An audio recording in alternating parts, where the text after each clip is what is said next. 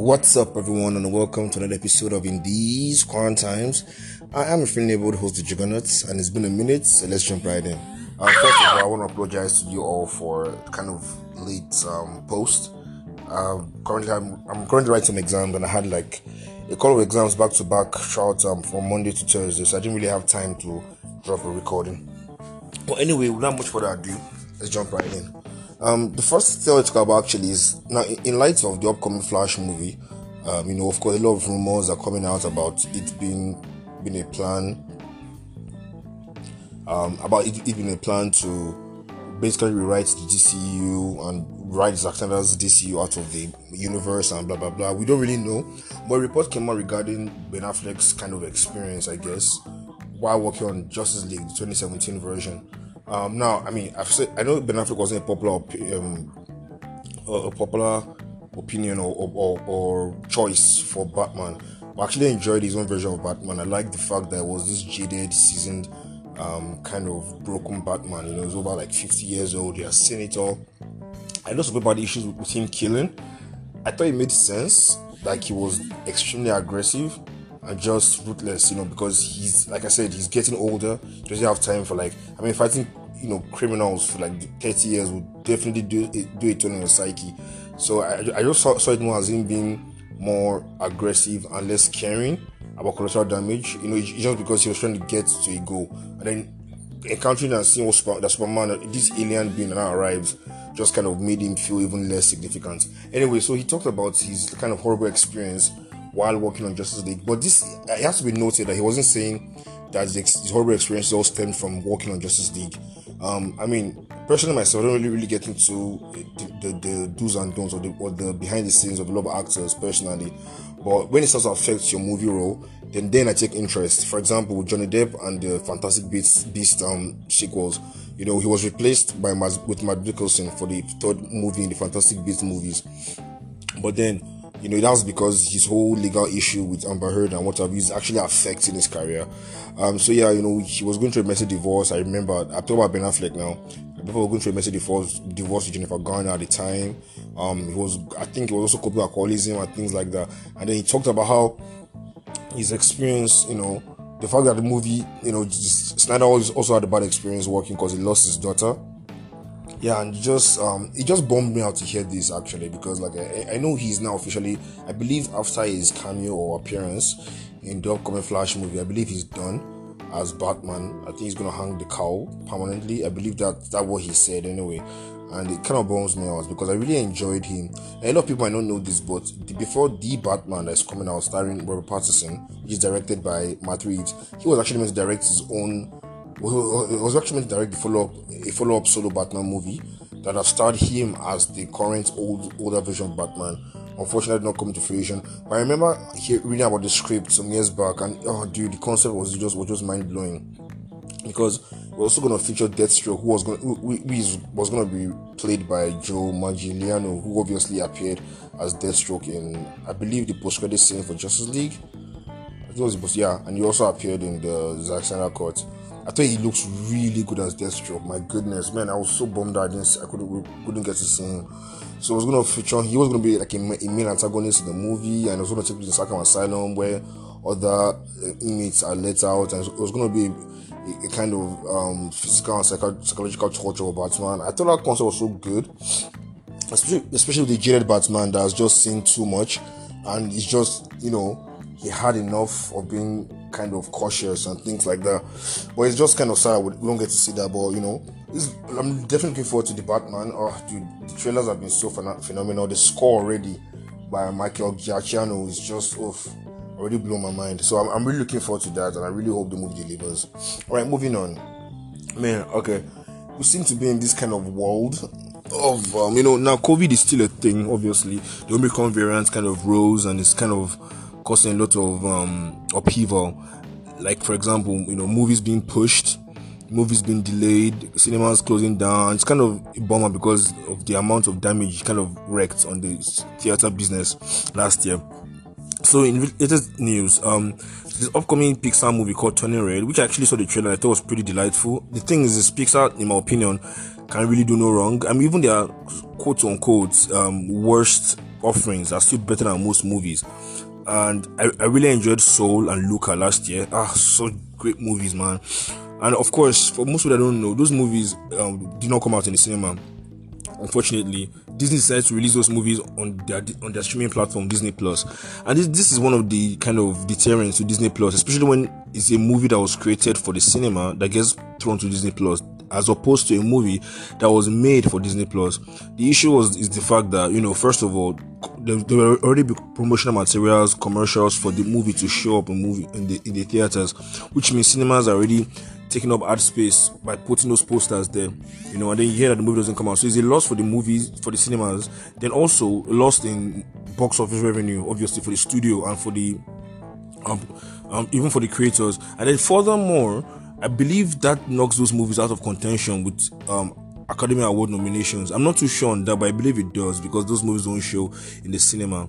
Uh, I don't know if that's guaranteed, if, because I mean, documentaries and some shorts, animated shorts don't necessarily show up in cinemas too.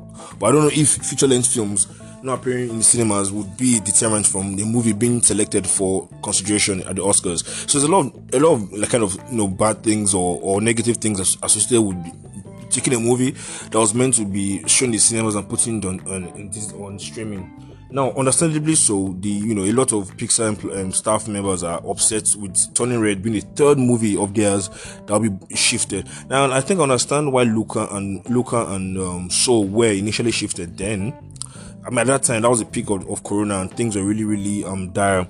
So I understand their their frustration. Although on the on the flip side, seeing I believe Encanto when it dropped, it didn't really make as much as it would have obviously in the cinemas, unfortunately.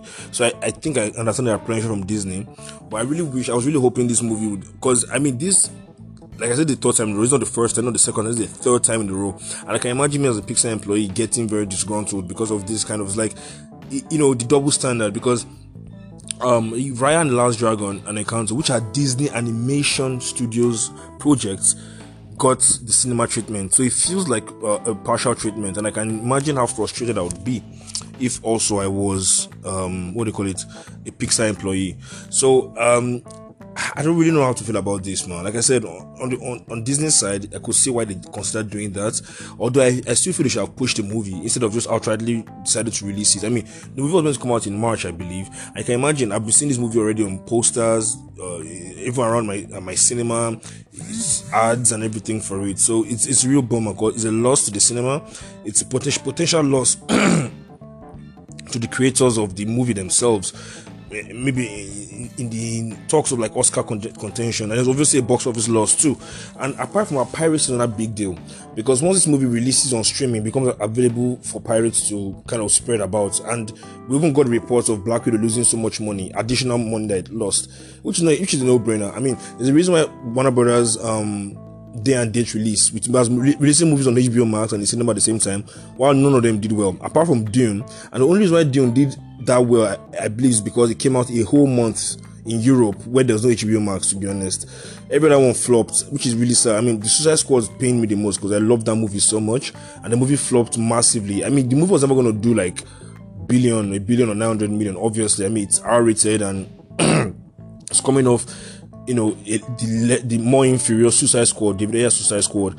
But I, I, believe that movie would have done significantly better if only got the cinema treatment. Once it's, it's, out for streaming, people feel less inclined to go to the cinemas. It becomes available to download on, on, on, on from the internet and things like that. So yeah, that, that's a huge bummer. Man, I really hope they they fix this up and um, don't do this other stuff because if Pixar decides to, I mean, I don't, I doubt if they can really revolt per se against Disney, who's like their parents' company. But I won't be surprised if a lot of Pixar employees start walking out, and that would be a huge loss, man. Because I mean, I've said it time and time and again, Pixar is one of the best, not just animation um, studios, film studios, one of the best film studios ever. Seriously, like all their movies are hits. Oh man, like even the ones that you might say, I know a lot of people don't like the Good Dragon, the Good Dinosaur. I actually enjoyed that, and I still think it was a was that Pixar? I'm not too sure anymore. But yeah, I mean, the most common one is Cars, obviously. Um, Cars 2 and Cars 3, which are not great movies, but they're still mildly, they're still, you know, wildly enjoyable. So, um, what do you guys think about the though? About um, Turning Red going to streaming? Um, I really, I knew this movie's gonna be good, but I'm not. Just, the only thing is, I'm not sure if it's gonna be if that makes it ineligible for Oscar consideration anymore. Now that it's not in the theaters. But anyway, I really hope the this the, the whole Omicron variant and the, the COVID scares go down so that movies don't get thrown into streaming anymore. All right, moving on. oh man, this is one of my favorite movies I've watched in recent years. Um, so Hell or High, Hell or Hell or High Water. It's a kind of um, it, it's a drama. You know, it's a it's a it's a I would say it's a drama set like in a small town, has kind of like Western sensibilities to it. Stars um, Chris Pine and one of one of the narrated actors in the current generation, Ben Foster, in the lead role, and I believe Jeff Bridges was also in the movie as well.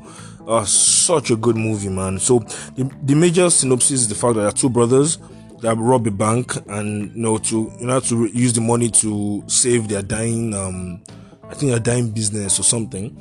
Then they are of course their their robbery goes awry and then they're on the hot heels of of the of the police yeah on, on the under the um, they're being pursued by the police and things like that. But it's such a nice drama. It's such a very personal well acted movie well directed as well. I believe taylor sheridan directed it and that name was probably familiar with you. Taylor sheridan was the same person. I believe he wrote sicario uh, I don't know if he directed Hell on High Water or just wrote it. I, am mixing that up. But anyway, he's the one that created the Yellowstone, um, the popular Yellowstone TV series and also 1883.